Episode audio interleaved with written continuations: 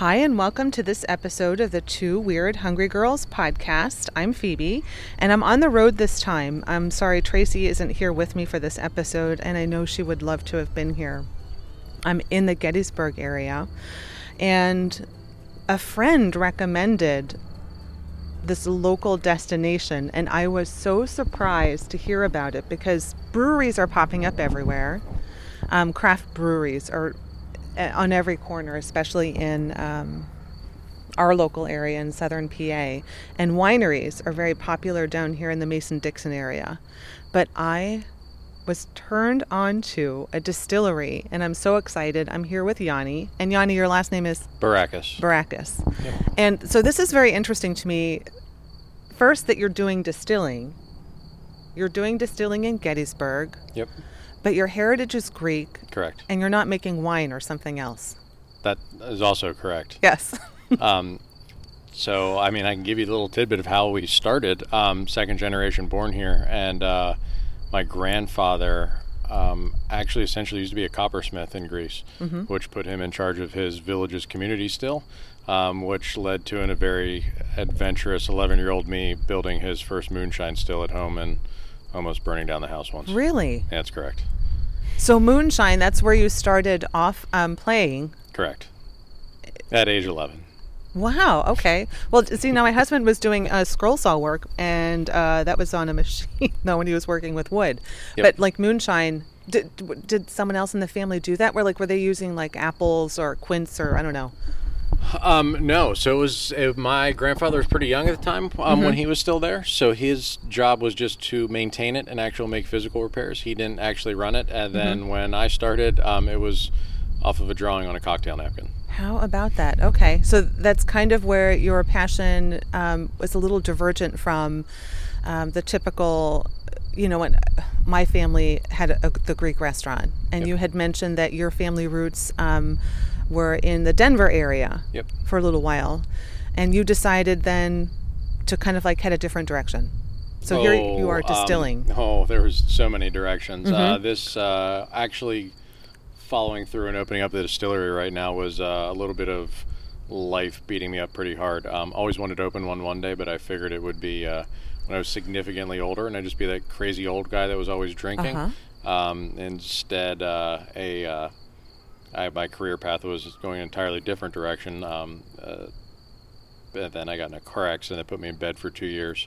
Um, and my opportunities that were there for me before the car accident weren't there for me afterwards. So I just uh, kind of already had half a business plan written in my head. So I actually put pen to paper and wrote a business plan, and uh, now we're here. How did you get to Gettysburg, Oh, um, the Gettysburg area? Mm, how did I get to Gettysburg? Uh, growing up as a young boy, um, my one of, I was actually born in Hanover, um, and then we were in York for a little bit. But my I still have family in Hanover. Um, my grandparents and an uncle, so I used to run around there a fair amount. And for those that don't know, Hanover's 20 minutes away, maybe. Um, and I would come here with my uncle as a, as a child quite a bit and tour the battlefields, and then. Um, didn't for a while and after college my best friend from high school moved here and i was coming out to see him pretty regularly and got to meet a lot of people and i got to know the town and um, once i decided to open up the distillery i knew where i was going to go hmm And you opened up in a uh, former furniture manufacturer. Is this a manufacturing? Yep, this was, manufacturing? uh, they, they used to hand make furniture here Mm-hmm. um, from the early 1900s to the mid 1950s. Mm-hmm. Um, this property at its peak, uh, which we only have a small section of, uh, was employing over 350 people, Wow, and that uh-huh. was for a span of over two and a half decades. wow.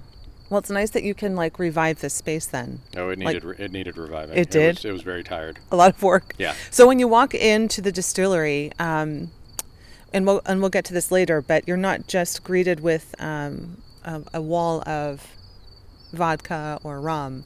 Um, you have other options as well, but we're out here in the back end That's correct. and out out in the yard because it's still like perfect weather this time of year. It's very odd. yes, it is. And you have a garden. So is this how are you going to marry like what what are you doing back here? Like there's um, for- kale I see and what- there's kale. Uh, there's some other lettuce, uh, some root vegetables. Uh, my carrots didn't really grab hold, but a bunch of beets, a bunch of radishes. Mm-hmm. Um, right now, we're just going to supplement a little bit via specials as we start pulling these out of the ground. But uh, next year, hopefully, it gets planted a lot heavier, um, and we don't supplement. We actually rely on Mm-hmm. um, being able to pull it right from out back. It's, it's pretty cool to be able to pluck a vegetable out of the ground, wash it, and 20 minutes later it's it's cooked and in, Mm-hmm. a, in a meal in front of somebody. Very nice. And you have a lot of space to do that, so I imagine that's probably going to grow. Um, but what does the field um, to fork mean to you with distilling?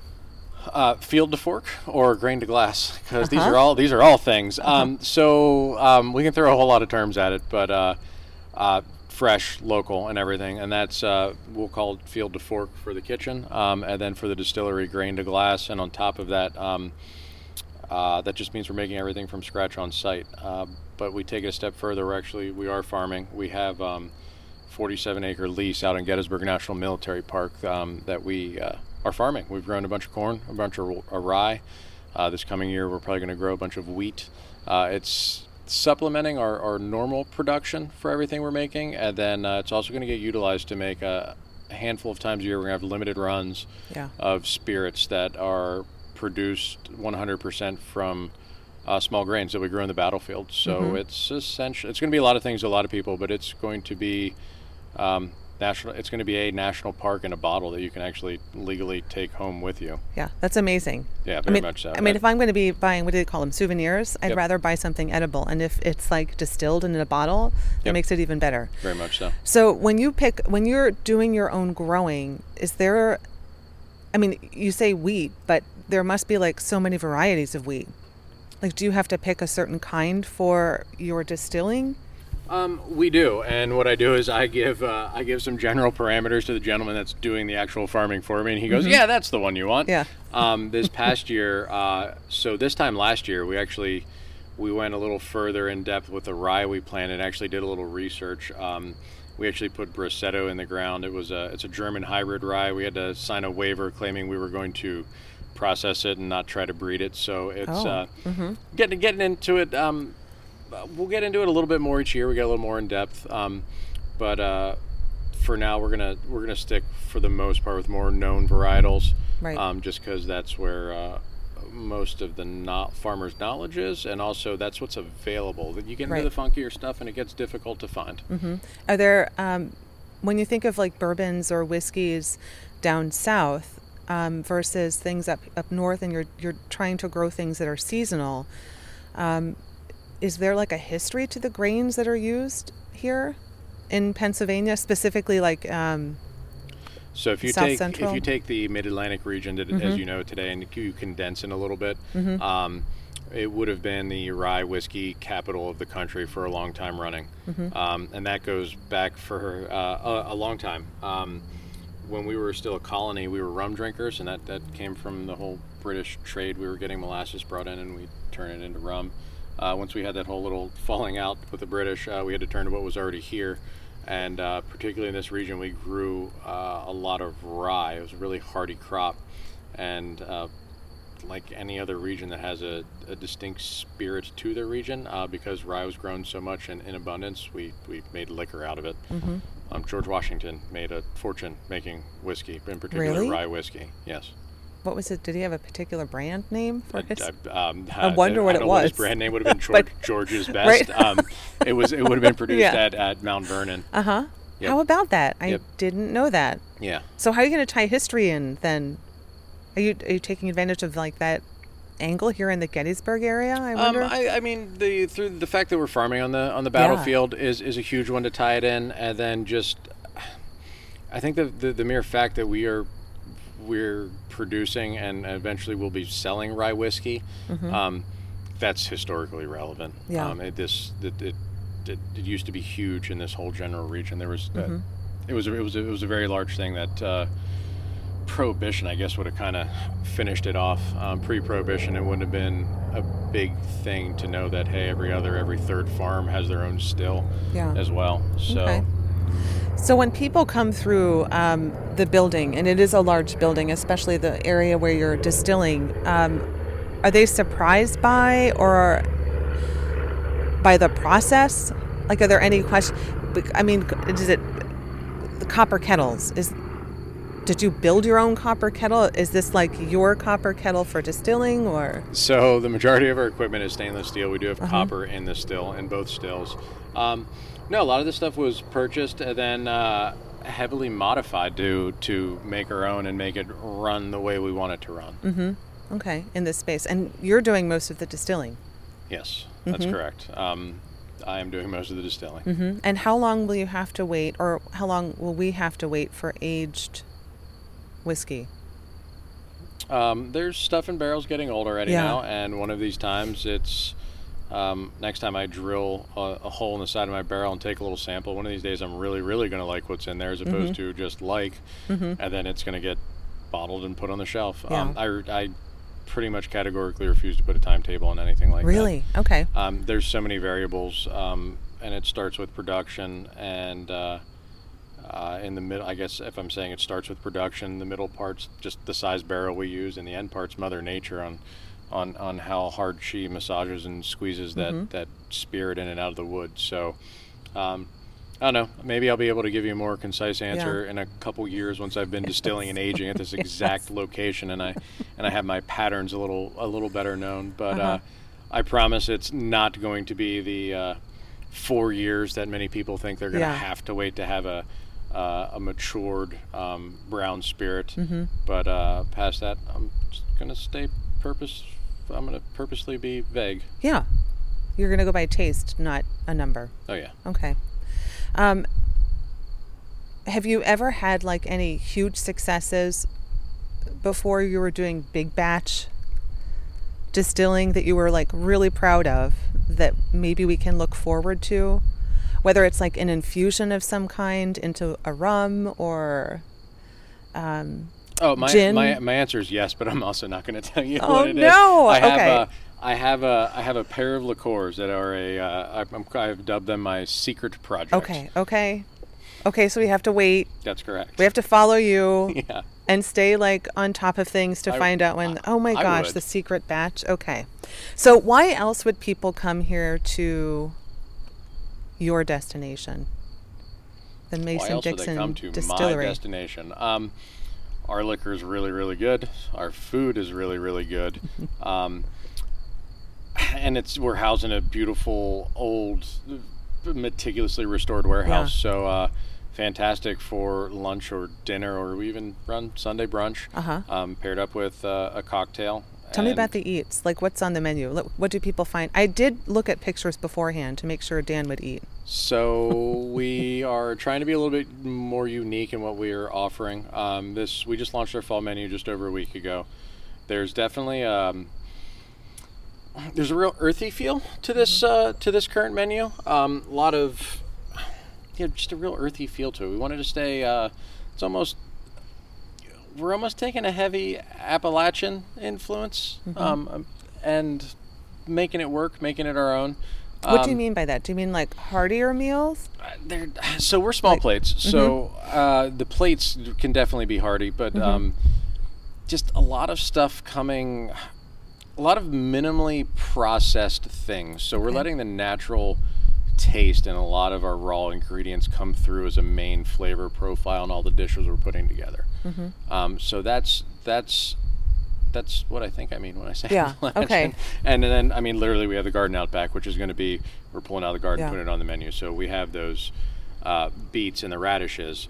A lot of those we're we're, we're not only going to use the beets and radishes themselves, but we're going to snip the greens, and Mhm. they're just they're just going to get vinegared, Yeah. which to me is is the, the- that's Best. yeah, it's it's the, the best, best. and it's um, delicious. Mm-hmm. Um, past that, we've also added a handful of sandwiches, um, Mm-hmm. which are delicious as well. Um, just trying to pull a little bit from everywhere, Mm-hmm. um, not not necessarily uh, pulling everything from one specific cuisine, um, and trying to offer people things that maybe they just haven't had before. mm-hmm. I guess there's a little bit of Creole influence going on on our menu as well. We have i can't um, wait the the, the crawfish beignets. We're taking crawfish, di- dicing them Mhm. up, spicing them up, and we're rolling them into pastry and then deep frying them. Um, oh I, it's probably Uh-huh. safe to say that nobody within a significantly large radius has produced or sold crawfish beignets around yes here. uh-huh Um, going a little bit uh, New Orleans, we have muffuletta as well, uh-huh um, which uh, we make the day before, weigh it down with bricks to press it. Um, we're using local bread from Gettysburg Mhm. Baking Company. Just uh, trying to utilize what we have uh, easy access to and uh, to local. Mm-hmm. Okay. So it seems like local is important to you. Yes. Um, tying history in from this area, uh, respecting the building space and like all of the feet that walked through it before Yep. um, is really important to you. Uh, and because you're so new, how new? Like three months open? We opened up July 1st of Okay. this year, Mhm. and then two weeks later we opened the restaurant. So we were just a Oh. bar and tasting room. So Yeah. we've got uh, just under three weeks of being a kitchen and restaurant. So you've come like a long way from uh, Denver, the Denver area, Denver, Pennsylvania, not Denver, Colorado, but Denver, uh, Pennsylvania, from the your accident Yes. to pencil ideas Yep. to the space. Yep. If you could tell someone, especially young entrepreneurs or people who have the hopes of doing or following their dreams, like like what have you learned? And you're not even like you're just 3 months open. Like you're not even where you're going to be yet, but like what's encouraging to people who have been in that place? Oh, what's encouraging? Um, it's it's what have you encouraging to see people enjoying what you've put together. But Mhm. uh, what have I learned? Uh, Mhm. Oh, let's see. Let's tie car accident and re- and uh, distillery slash restaurant in together. Um, you're way more people that are going to be detractors than you. Don't jump into anything thinking it's going to be easy. Yeah. And if you're not the kind of person who can um, force yourself to do something, whether it's from a, a point of motivation or just sheer stubbornness or, or sheer um, sheer will, um, don't do it. hmm So feed the stubborn, feed the strong will. Um, And it doesn't have to be either one of those things. Mhm. It doesn't have to be both of those things. You just the, you have to find um, what it is that, that drives you and make sure it's it's a it's a fire that burns strong and isn't something Mhm. that's easily put out. Yeah. Um, this is really exciting. Really, I have heard so Thank many good things about um, your distillery and the restaurant, and um, I wish you the best. Thank you very much. It's very exciting, and I'm going to have to follow you like religiously now to find out what the two secret. I'd I'd recommend that. I will, I will, because I love distilled spirits. So I will follow Awesome. you. I will do that. And how can people find you, Yanni? Ooh, okay. So we do have a website, which is masondixondistillery.com. Right now, it is a mere landing page. There's not a whole lot of detail there. I highly suggest people go to our Facebook page, which would be facebook.com um, slash Mason Dixon Distillery. Okay, great. And they can follow. They, you can find your special events. I see the menu items are always up there as well. Yeah, um, usually pretty active on posting things there. Um, and from there, you can find all of our other Okay. fun social media accounts that Okay. I usually try to make sure things get posted to. You can only do so many things at That's, one time, that's right? correct. And the distilling is so important. So I, I definitely want to grab some rum and what's on the shelf now? I saw rum and vodka. Rum and vodka. Okay. Uh, it's my goal by the end of this year. Two, three, maybe even four more spirits will be launched by the end of this year. Okay, great. Definitely um, think of that for Christmas gifts, especially for people outside of the area. Absolutely. I think it's a great way to like send like Pennsylvania out. Uh, I agree wholeheartedly. Um, we'll we'll see how well these new releases are um, are received, but right now, the rum. Yeah. Oh, the rum. Really? Yes. Okay. Yes. I'll be on that Yeah. when I head back out to the bar. So thanks so much again. I really appreciate it. And find um, Yanni and Mason Dixon Distillery on, it's actually masondixondistillery.com. Yep. And on Facebook, you'll find it easily that way. Sounds so, good to me. Yeah, thank you so much. Yep, absolutely. Thank you so much for tuning in, guys. I really appreciate your patience, especially um, the outdoor episode. There's even like birds and I think there were planes and horns. So, anyway, thanks for tuning in. I really appreciate it. You can find me at phoebespurefood.com. Leave us a review. Let us know what you think, what you'd like to hear more of. And um, thanks for tuning in. Bye, guys.